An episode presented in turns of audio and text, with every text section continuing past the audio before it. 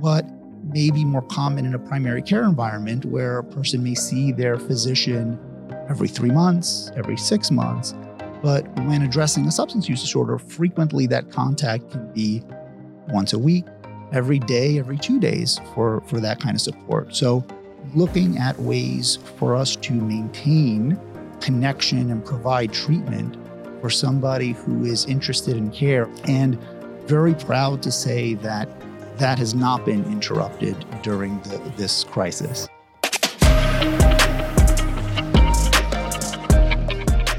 Welcome to 20 Minute Health Talk. I'm your host, Rob Hoyle, alongside my co host, Chris Gazewski. Today, our special guests are Dr. Soteri Polidoro. He's the Medical Director of Addiction Services for Northwell Health. And joining us virtually today on Zoom is Dr. Harshal Kirane. He's the Medical Director of Wellbridge. Thank you so much for joining us. COVID has affected people in so many ways. It's been such a tough year. And one of the things that we're seeing is a rise in addiction. So just tell us what is happening and and and what is happening with with people turning to substance abuse. Sure. Uh, thank you, Rob, and thank you, Chris, um, for being part of the conversation. Um, you know, it's been really a, a, rather difficult year for so many, um, for people in our communities, for families, for our nation, for the entire world during this pandemic. And so I think you know many um, are certainly working to continue to be flexible and adaptable during these very difficult times. And like everyone else, uh, you know, some people who have had a history of substance use have been triggered by the process and have that added strain and difficulty has led to more difficult challenges, um, potentially related to picking up using. Um, certainly, there have been many people who have um, started to drink or started to use drugs in ways that can be uh, harmful. And so these are the types of things that we've been thinking about and concerned about, certainly over the past year. And we've started to see some very concerning trends. Um, some trends that indicate these increased use, increased risk of use, increasing use, and you know, really, really sadly, particularly increases the number of overdoses that we've seen.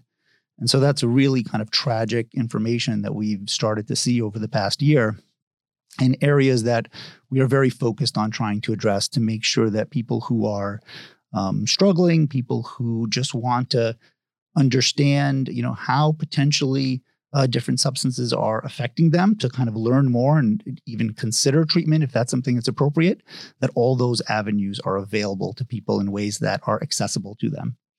Is this a, a, result of like high anxiety and I, you know, the isolation and and you know people quarantining? Is this a result of that? Well, you know, part of it certainly is related to the stress that somebody is experiencing, how they're uh, dealing with sometimes some of those stress and some of those hardships. But you know, it's important for us to consider really what an addiction is, and the way that we understand an addiction is that it is a treat, is it, it's a treatable chronic illness uh, that encompasses uh, a number of different factors, including physiologic factors, genetic factors, environmental factors. So, Chris, when you when you note kind of the stress and some of the triggers, certainly that would be an environmental factor. But what we also understand is that you know it is particularly characterized by sort of compulsive drug seeking um, and use, despite a number of negative consequences. So simply the stress doesn't necessarily lead to all those other factors, but could be a component for some people. Dr. Harshal Karania, medical director of Wellbridge, uh, who's joining us via Zoom. Tell us a little bit about well, Wellbridge and what it offers. Hi there. Thank you both for having me. And uh, I certainly want to echo some of the uh, challenging, challenging issues that Dr. Polidoro is raising. Um, I'll start by just framing a little bit about what Wellbridge is. Uh, we're um, the, the product of uh, almost 10 year effort uh, on the part of Northwell Health in joint venture with uh, Engel Burman, which is a private real estate development group in Long Island, uh, and the founder of Wellbridge, Andrew Drazen, uh, to bring forward a remarkably new approach to addiction care. And in so many ways, in a broader arena of addiction, I'd say that one of the critical questions and, and, open challenges remains how do we engage more patients. And uh, I think from the very design of Wellbridge, we're trying to uh, destigmatize, uh, eliminate some of the unfortunate caricatures that still dominate what addiction care looks like, and creating an environment that really honors the dignity of those that are struggling with substance issues uh, and really hopes to invite their families into the process from day one. So the uh, really the core vision of Wellbridge was to bring forth a learning laboratory where science would be directly integrated with clinical care. That as clinicians are encountering issues, bringing them to our scientific team, that solutions, strategies evolve uh, within the research framework and then lead, uh, certainly over time, um, to tangible, actionable uh, treatment strategies. Dr. Kirane, um, so with addiction rising amid the uh, the pandemic here, um, is there anything people who are suffering? Is there anything that they can do? Absolutely. Um, you know, in many ways, the, the hallmarks of effective recovery strategies focus around creating structure and supports in one's life. And the pandemic, in so many ways, really exquisitely disrupted uh, those very foundations of recovery. What we've observed uh, in Wellbridge is that many of individuals that were actually doing well or stable in recovery um, started to encounter a lot of disruptions in their the supports that they relied on, which culminated in relapse uh, and seeking higher levels of care. And finding the ways to reconnect with those supports uh, is one of the essential functions that we have to offer. So uh, I think for folks that uh, are in the kind of early phase of uh, either identifying potential challenges with substances to start by just getting informed.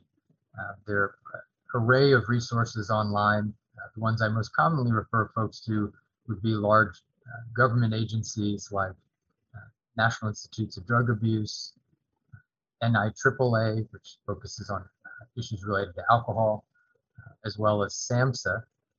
so these are just great repositories of information to learn more about substance use patterns, but also to find treatment resources that are available uh, within their local communities. Yeah, I think uh, one of the problems with with uh, substance abuse is a lot of times people who are having the problems don't think they're having a problem, and and so how is it for family members or friends or coworkers to approach that subject and say, "Hey, is everything all right?" Is it as simple as saying, "Hey, is everything all right?" So, Rob, that that's a great point, and sometimes it is really just opening up a conversation. Um, again, it's it's so important to recognize that um, an addiction really is a chronic relapsing disease, and so having an open, non-judgmental conversation, um, recognizing the huge impact it could be for that person, the way that another illness can certainly be for a person, and have that conversation, provide the support and really relay again some of the resources that Dr. Kirane um, was able to articulate very clearly that there are so many resources that are available. There are online resources, things like uh, you know findtreatment.gov, which is uh, you know part of a of a larger uh, government group that can identify treatment programs throughout the entire country. So irrespective of where somebody is, they can access care that is local to them and start that conversation. That conversation can be had with their local um, healthcare provider, be it a primary care physician or other mental health provider. Again, to be open and transparent about some of the challenges, um, or simply having a conversation to see if it is a challenge. Uh, what about um, at Northwell? I, I understand, you know, we've ramped up telepsych services through this pandemic. Is that also playing a role here?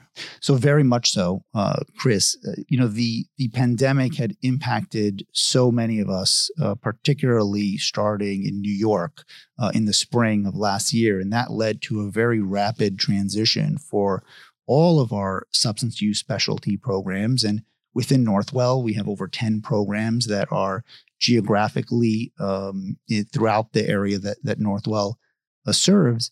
And all of our outpatient programs rapidly incorporated telehealth um, into their services. And it was certainly at that time a particular challenge um, because frequently care for a substance use disorder, irrespective if it's related to alcohol or opiates or other substances, generally include, as Dr. Kirane mentioned, a, a very comprehensive supportive structure. Usually, what that incorporates is regular contact with the person, potentially something that is not what may be more common in a primary care environment where a person may see their physician every three months, every six months.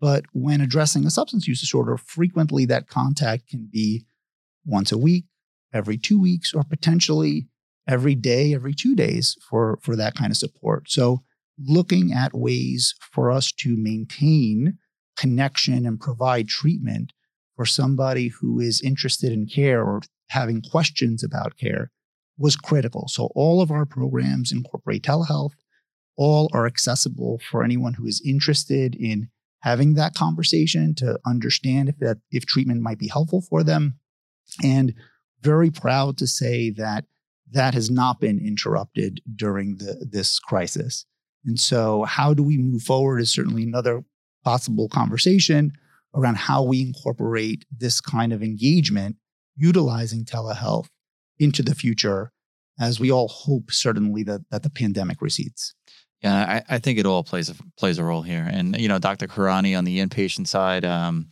Wellbridge opened uh, what was it last May at its grand opening, and it was right in the middle of the pandemic. What were you seeing then uh, when you guys opened your doors uh, in terms of of this addiction problem? So, uh, you know, much to our surprise, uh, the initial cohort of patients that sought care with us um, were actually a group that historically has not accessed inpatient care. For one, they tended to be older patients, uh, 55 and above, uh, and it also skewed more towards um, female patients. I think in some ways this does speak to some of the specific challenges uh, that women have encountered during the pandemic with increased concerns around the rise in domestic violence, inordinate amount of home stressors uh, kind of disproportionately being navigated uh, by matriarchs of various families. And then the separate piece that, uh, as far as older folks, uh, that their access to uh, health supports, the primary care or medical care that uh, previously they were able to more routinely obtain had gotten disrupted over time, um, we're uh, starting to see now a, a, much broader swath of society. As uh, unfortunately is the case, addiction does not discriminate in any way. Uh, and we're seeing uh, patients at, at Wellbridge, the, the, youngest group we treat is at 18, uh, but we have seen from 18 all the way to 85. Uh, and quite tragically are anticipating that in the aftermath of the pandemic, that all of these groups uh, are going to be impacted in increasingly complex ways. Do you see um, some people being more comfortable open? I would assume more people are. Some people are more comfortable opening up in person, but some people it may be more comfortable for them to do that telehealth uh, visit because they feel more comfortable maybe in their own surrounding. And I think it's super important that people need to be open and honest when they're dealing with these types of things. So you know that's a that's a really important point because as we began to adopt telehealth more comprehensively, we really didn't know the answer to that question. We we really didn't know if a model that had focused on very close engagement with people on potentially a near daily basis with physical visits, seeing um, a healthcare provider, how exactly would that translate? Would there be a huge disconnection that the the telehealth platform would sort of move towards. But what we saw at many of our programs is very good continued engagement. um, by patients. And so, because of that, we really want to think about this as an opportunity, not just now um, for obvious reasons, again, because of the pandemic, but into the future as just another way that we can provide care for patients.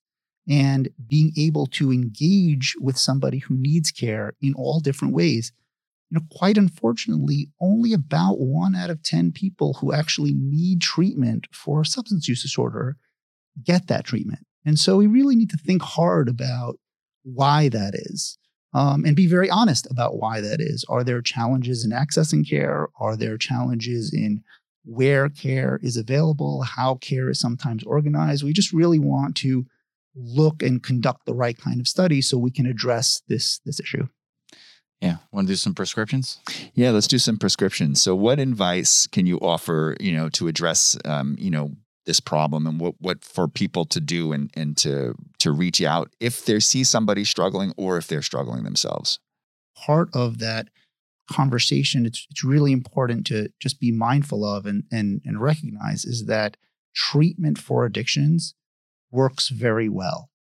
And so it is sometimes um, uh, an opportunity to reflect on that, even if you're having a conversation with a loved one who you may be concerned about.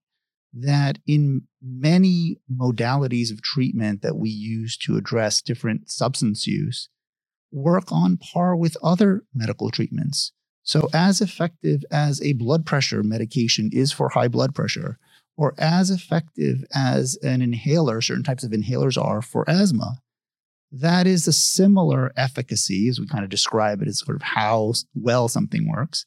Um, similarly, so are some of our treatments for substance use disorders. So the opportunity to get help, the opportunity to uh, support a person's recovery and get treatment is really an important, um, really important to highlight. Are you surprised sometimes how people realize certain tools and, and help that they get can help them really take control? Absolutely. I think one of the most rewarding aspects of, of my work is being part of a process that's really nothing short of a transformation where individuals come to realize uh, a level of self efficacy, uh, an ability to really impact positive change in their life uh, in ways that uh, they perhaps had never before experienced, uh, but also within that gaining a sense of self confidence, uh, restoration of their self image, uh, and a relationship to not only themselves, the people in their lives um, that don't involve drugs or alcohol.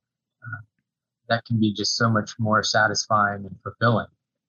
so uh, to be, uh, you know, kind of witness uh, to those processes is a really exciting aspect of, of my day-to-day work and, and something I certainly see as a privilege. Well, Dr. Polidoro and Dr. Kirane, thank you so much for joining us on 20 Minute Health Talk. We always like to end on a positive note. So, if I could ask you both, and I'll start with you, Dr. Polidoro, what gives you hope? What gives you optimism going forward? So I think that the exciting benefit of treatment, the exciting opportunity to really have such a tremendous positive impact in um, offering a person their their supporting their recovery in ways that can be and may look dramatically different in a year or two than it did five years ago. So much that we've learned that we started to talk a little bit about around telehealth, around expanding access. These are in many ways still, we're not there. We're not at the end of the road there. We're still very much in the beginning. And so it is a time where while we are all challenged and saddened by the crisis, the opportunity to provide treatment, the opportunity to help support a person's recovery is expanding in a way that uh, has really huge promise, I think, in the long run. Awesome. Dr. Kirane? I think uh, in in the midst of suffering, we really learn uh, our character, and the pandemic has been such an outsized stressor for uh, so so many Americans. Uh, but within that, I think there's been a tremendous resilience that's emerged, and kind of the same theme that echoed throughout the pandemic that we've come to appreciate uh, many, many things that we took for granted when um, we weren't able to access them. So hopefully we can really capitalize on that momentum as things are starting to open back up, as people are now reconnecting with recovery supports, that there's kind of a newfound appreciation for how powerful many of these tools are. Awesome. Dr. Kirane and Dr. Polidoro, thank you so much for all the work that you do and for joining us here on 20 Minute Health Talk. And for you who tuned in, thank you so much. Have a great week and stay safe. Get more expert insight from some of the leading voices in healthcare today. Subscribe to 20 Minute Health Talk on Podbean, Pandora, Spotify, iTunes, and wherever you get your podcasts.